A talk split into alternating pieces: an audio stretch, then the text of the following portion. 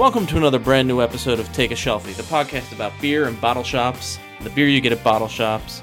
I'm Jeff Martin, and with me, as always, is a man who is mourning the loss of his favorite pint glass, Matt Prince. Oh, Jeff, you know, it's funny. Uh, tomorrow I'm leaving for vacation and I'm I'm that person who brings a pint glass with them because I like drinking the beer I bring out of one of my glasses. And uh, I decided to bring um, a glass I don't use that much. Um, it's my Lagunitas mason jar glass. Um, I, I I'm going to the mountains, the Poconos, so I figured that that's kind of like a fitting glass for this trip.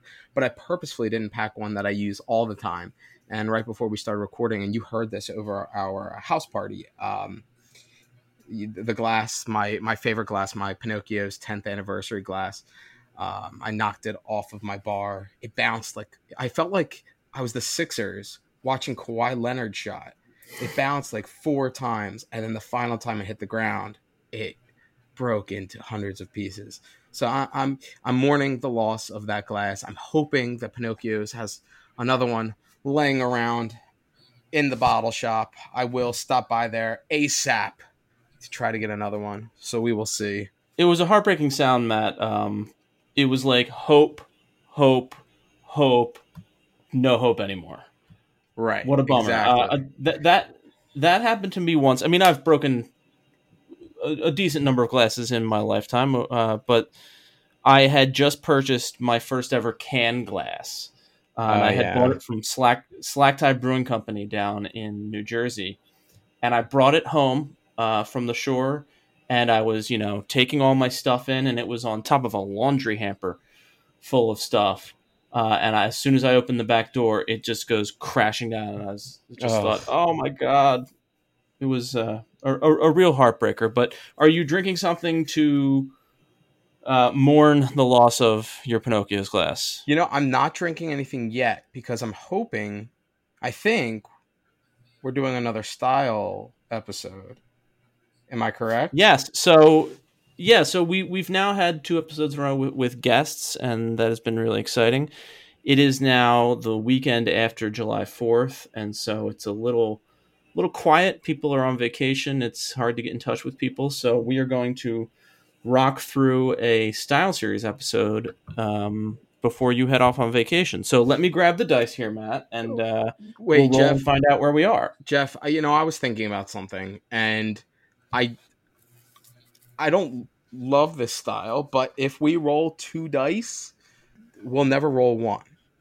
So why don't we just do one? Style one. Style. Uh, one. You're right. If we do roll two dice, I could roll a twenty sided die on its own, and and we would get one. But uh, I, have been rolling two dice for the series, so so that is style one is standard American beer, Matt, and within that is th- four subcategories. One A is American light lager, one B is American lager, one C is cream ale, and one D is American wheat beer. So let's let's throw lager, light lager, and cream ale into a, a bucket together and see what happens. And uh, maybe, maybe we'll just mention American wheat beer on the day that we finally get to, uh, you know, some other sort of wheat beer. Right. Okay. Sounds good to me. Let's give a little history while you look in your fridge for a lager. I'll I'll give the listeners a little history on these. The American lager, which is one B Although German immigrants had brewed traditional Pilsner inspired lager beers in the United States since the mid to late 1800s, the modern American lager style was heavily influenced by Prohibition and World War II.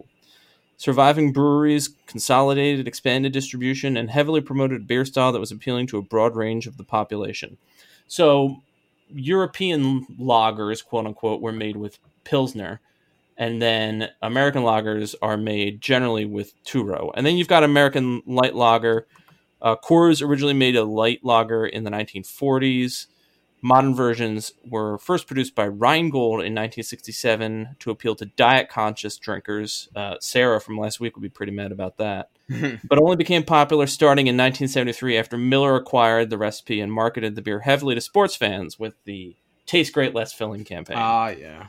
Yeah, we all remember that. And then uh, the American Cream Ale is a sparkling or present use ale that exists in the 1800s, survived Prohibition, and it's basically just an ale version of the American lager. Uh, lagers are fermented cold with certain yeasts. Uh, ales are fermented warm with certain yeasts, and so a cream ale is essentially a warm fermented lager. A lot of the same characteristics. Okay. What is the thing that comes to your mind, Matt, when you think of the American lager? Um, honestly, the thing that comes to my mind the most is college.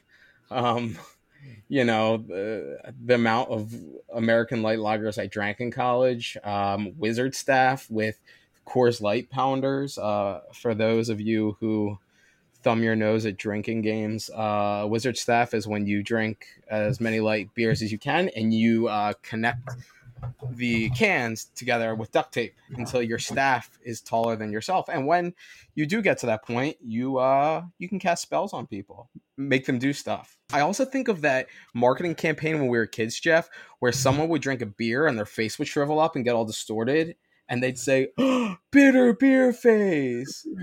Yeah, which is funny because that's like an IPA, which is like the most popular Yeah. beer there, the style beer there is. So that's what they were referring to, and they were trying to get people to stay away from these bitter beers and drink something that you know had no flavor. So that that's really what I think of. How about you, Jeff?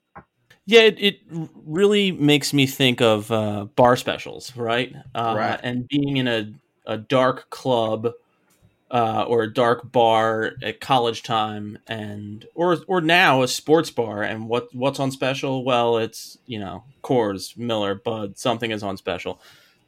It also makes me think of the All American badge on Untappd, which I chased after for a long time. It doesn't tell you what it is you're supposed to drink uh, but you're supposed to drink the the light and the quote unquote heavy version of the the big three. Uh, and I just could I could never figure out what it was because it wasn't Coors Banquet. It was Coors Original that you were supposed to drink. Oh yeah, yeah. Is that the one with the little stubby? yeah, a little stubby bottle. Yeah. and so it took me a while to earn that or earn that one because you know I, I used to drink a decent amount of Miller Lite. My dad drinks Coors Light. It's easy to find the you know standard versions of those, but it took me forever to find Coors Original. I found it at you know a, a, a wing restaurant uh, one day. It was on it was on special for two dollars. Perfect. And so for two dollars, I yeah for two dollars I closed out the uh, I closed out the badge. But let's talk about cream ale because you know the American lager and the American light lager w- will get there, and it you know certainly has its place in history and time. And but the let's not forget the cream ale. What cream ales sort of come to your mind as as being terrific? Because there's one that really jumped to the forefront of my mind, and it is Neshaminy Creek's Croydon Cream Ale. Oh yeah. It was maybe the first time I had heard of a craft cream ale. Um, you know, Genesee cream, Oh, Is- of course. you know, some something different. But Croydon Cream Ale, I you know, I had not heard of someone making a, a craft cream ale, and all of a sudden, the Chamonix, I'm somewhere and they have it. I'm like, oh, let me try this, and I realized what that style could be. Yeah, you know, I uh when I was in college, I went to Susquehanna University, which is uh Snyder County in the middle of Pennsylvania. Uh, there's a brewery there called um, Selin's Grove Brew Pub, and they uh, they make a cream ale that everyone loved, and I, you know, everyone would would order it when they went there. And this is before really, like, I want to say it's before IPAs got really popular. I'm sure that they were already gaining some traction when I was in college, but other styles kind of reigned supreme. Cream ale wasn't a reign supreme style, but there weren't so many drinkers who were so focused on one style. So this brewery really, you know, pumped out a lot of cream ale and it was always so delicious and smooth and it didn't have any extreme flavors one way or the other to the point where you could just drink it and it would it just went down perfectly. So that was the first cream ale that that I really came into contact with. And uh, I'm glad you brought up Genesee because everyone knows Genesee cream ale. I don't know if you know this, Jeff, but pretty recently, like probably within the last year, Genesee collaborated with Other Half on like a Imperial Hazy Cream Ale, which I think is No way. yeah, which is really cool uh, that they did that. Um, you know, Genesee is a beer that people like us see and they think of like their dads or their granddads and um, or the uh, the older guy who lives across the street and brings home a case every week of cans. but uh, you know, it, it has its place in the in the history of American beer. So I think it's definitely it was nice to see you know uh, a name that we associate with the past of beer and a name that is definitely associated with the now and the future of beer coming together to create something. I thought that was pretty cool. What did you grab from your fridge there, Matt? You know, it's I not not planning on suggesting that we do American light lagers because I'm not the kind of person who usually drinks American light lagers, but uh I guess like a week ago, uh, probably a little over a week ago, I went to Pinocchio's. I went to the bottle shop, and I'm mm-hmm. always looking for breweries that aren't normally distributing cans. And one that has started to distribute cans is Grim, and Grim makes a beer simply called Light. And I was so psyched because, you know, it's one thing to drink a Coors Light, a Bud Light, a Miller Lite. It's another thing to see a craft beer maker who who is going to treat every beer, I would think, the same. You know, same attention to detail. They're working on a much smaller scale than these macro um, breweries, you know, pumping out, you know, so much beer across the country, across the world. Um, I wanted to see what an American light lager tasted when a lot of attention to detail was given to it. So that I'm gonna crack it open right now, and I'm really excited, scared. Um, I, I don't know. We'll see what this tastes like. So, you know, it smells like an American light lager, but it doesn't have that kind of skunky taste that some do. You know, it smells like an American light lager. It's gonna, I would assume, yep, pour gold and frothy and I'm kind of letting the foam I'm kind of letting it be a little foamy because you know, American light lager, you expect a lot of foam. I want to make sure that it gives the right amount. It looks the part. Yeah, I mean, Amer- an American light lager um, could be associated with with a bad pour. You know, yeah, uh, yeah. it's it's the big the big ones are are pumped out you know at at bars. And so if it's not the the cleanest pour of all time i, I think that's okay when you're drinking a, a light lager. Do you taste any uh, of the of the adjuncts? Do you know if they use any of the adjuncts in there matt? Rice or corn um, in the making of this light lager? You know i i i don't, but what I am going to do is I'm going to give it a look on Untappd. You know, we talked about Untappd last episode, but not only can you look at ratings, but you can um, find out a little bit. Sometimes they put the beer description on there.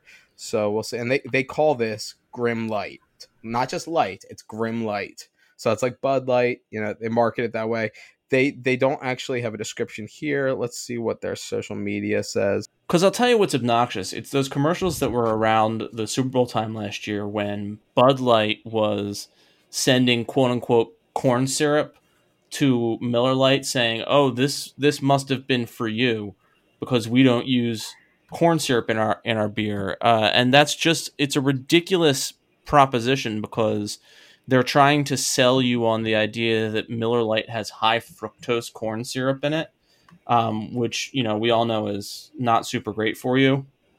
But it's it's corn sugar. It's it's dextrose. It's it's what they use to boost the alcohol percentage in the beer without adding much body, which is why it's able to be so light. Anheuser Busch uses rice, um, while I'm guessing Coors and I'm guessing Miller use corn. A lot of brewers use corn. You can go and get corn sugar from your local homebrew store to add to your own beer if you want to boost the alcohol because it's very fermentable, but it doesn't give a lot of body. Right. Um, so it's it, it's a little obnoxious. So does it say there on Untappd whether Grim uses either? It doesn't, but this is I'll I'll read the description that they gave on their Instagram because I find it very interesting.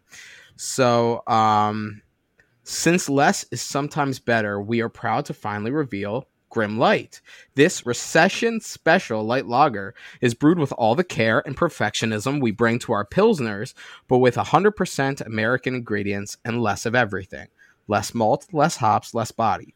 Because this delicate beer is perfect for drinking in vast quantities while enjoying classic boomer summer activities like tubing, mowing the lawn, or grilling meats, we are for the first time offering a beer in a 12 ounce six pack format. 4.2% ABV, eleven dollars and ninety nine cents for 12 ounce cans in six pack form. So still twelve dollars for a six pack of light lager, which is steep. Um, but it's a smaller brewery, so you know they have to, you know, ask for more. They can't. They can't. They can't afford to ship a bunch of this out at the same price as you know one of the big like uh, American light beer conglomerates.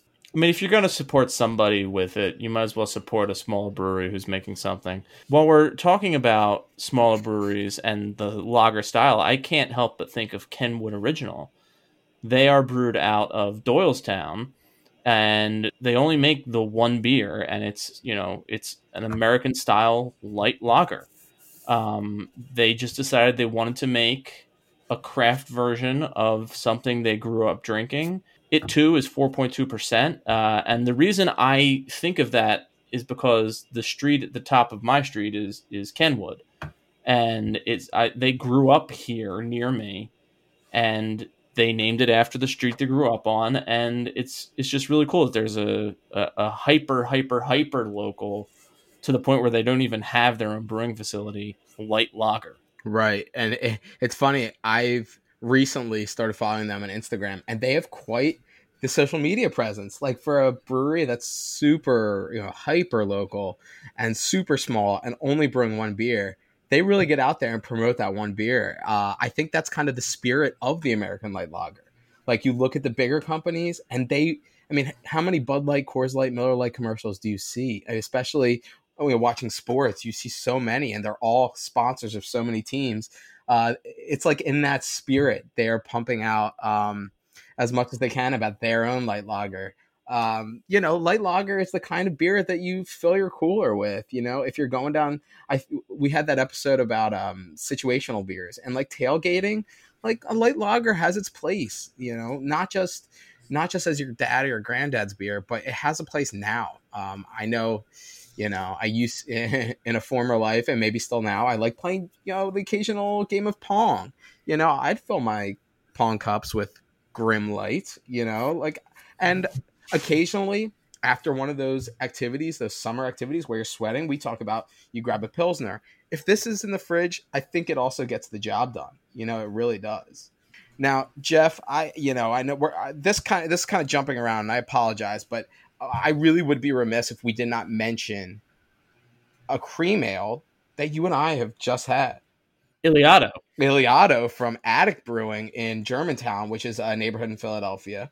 Um, that was my first beer on Fourth of July, uh, and it was delicious. I hadn't had a cream ale in a long time. I haven't had a Croydon in a while. I haven't really had any cream ale, and you—it's one of those styles you almost forget exists and then you have one, you're like, man, I wish there were more cream ales. Like it was good. Attic is really doing. Uh, Attic is really doing a terrific job. Um, they opened just a couple weeks before the pandemic hit, and so they really haven't had a lot of opportunity to have people at their space to try their beer because they don't really distribute per se. But the way they've made up for that is they have decided to choose counties, like certain zip codes, and deliver to those zip codes for free on certain days of the week. So, delivery to Delaware County, which is where you and I both live, is on Wednesdays, and you get free delivery. So, a couple times I've gone on to their website and I've ordered some of their uh, some of their beers, and it's it's been to me the next day, and it, has been terrific. And I was brought to them by uh, listener Pat Boyle, uh, who said that knowing how much I love Pilsners, that their uh, G Town Strutter Pilsner was terrific, and it is. And it hasn't been available in a little while. They were just, uh, it's in the fermenter now. The owner told me when he delivered the beer to me last time. But uh, the Iliado is certainly a great replacement for that because it is, it is really refreshing, and it just, it's got a nice uh, smoothness to it instead of the bite uh, which you get from the pilsner, but it's super light drinking and super delicious. I'm really ex- I'm really glad we did this uh, s- style that we did one because you know while talking about it, you know we we talked to people about what's the beer that got them into craft beer. But you know what? Another interesting question is what's the beer that got you into beer? And I think a lot of people would say a light lager because that's really what's available to you first.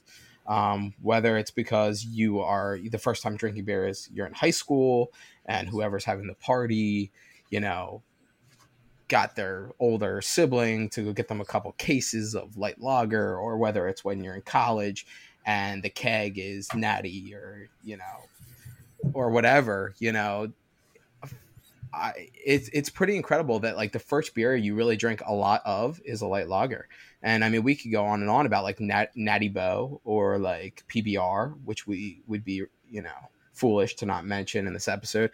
You know I've had tons of PBR when I would in my middle in my mid twenties uh, when I would have parties at my apartment.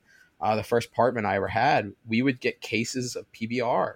Uh, I would drink good beer on the side, but you know, for games, PBR was the best in my mind that I could get. Yeah, PBR has an interesting roller coaster of reputation in that you know sometimes it's it's a junk beer and sometimes it's a hipster uh, you know fancy beer that isn't great but hi, you know hipsters say it is. And then sometimes people just consider it to be a really good beer. Uh, for me right now it's in a moment where it's just considered a good beer. Yeah i mean i like PBR.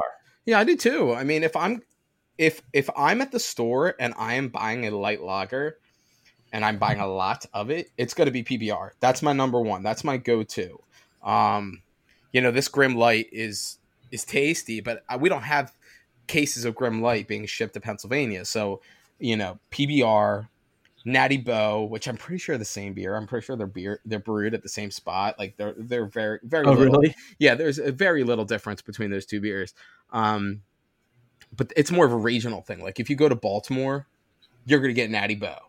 Like that's that's their beer down there. So old style in Chicago. Yeah, old style, which if you've watched Shameless, like you you've seen every episode pretty much has old style. You know, when I went to Chicago because I had watched Shameless, I could not wait to drink an old style. And I had plenty of old style while I was in Chicago. You know, I was like, I want to go to Revolution, I want to go to Half Acre, and I want to have an old style. Like that was my beer list when I went to Chicago.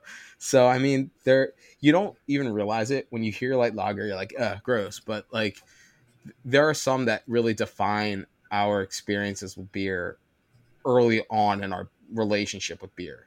And um, I, I don't absolutely. I don't think I'd be the beer drinker I am today without those light lagers. So thank you, light lager. Let, us shout a couple more out before before we outro here. Um, I, I want to shout out Ponyboy from uh, 2SP. That's their light lager. It's really fresh and tasty and delicious. SingleCut made one called 37th Street uh, New World Lager. At least on Untappd, it's uh, classified as an American light. Uh, I I thought that beer was terrific. PBR, we said.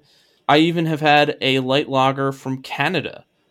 Amsterdam huh. Brewing Company made a, makes a beer called Three Speed, uh, and I had a friend from Canada come down uh, one holiday season with a whole bunch of extraordinarily weird beer, um, and we got to try some of it, and and that was really exciting. So yeah, so thank you, Light Lager, for getting us into beer. Thank you for being there when it's warm. Uh, thank you for being there when we need something inexpensive to drink, um, and we need something that's not going to ruin our day and just uh, something that everyone get on board with. And thank you, Matt, for taking some time before you go off on vacation to pod with me. Thank you to the listeners for joining us for another episode. You can follow Take a Shelfie on Instagram at Shelfie Podcast. You can join us on the internet at shelfiepodcast.com. That's where we post our episodes. And we also post some beer reviews. And on each of those, there are comment sections where you can uh, debate with us. We love engaging in a healthy debate. You can subscribe to Take a Shelfie wherever you get your podcasts. And while you're doing that, please leave us a nice review. It really, really, really does help with um, the promotion of the podcast. So until the next episode, Matt, enjoy your vacation. Until next time, I'm Jeff Martin. And I'm Matt Prince. Cheers.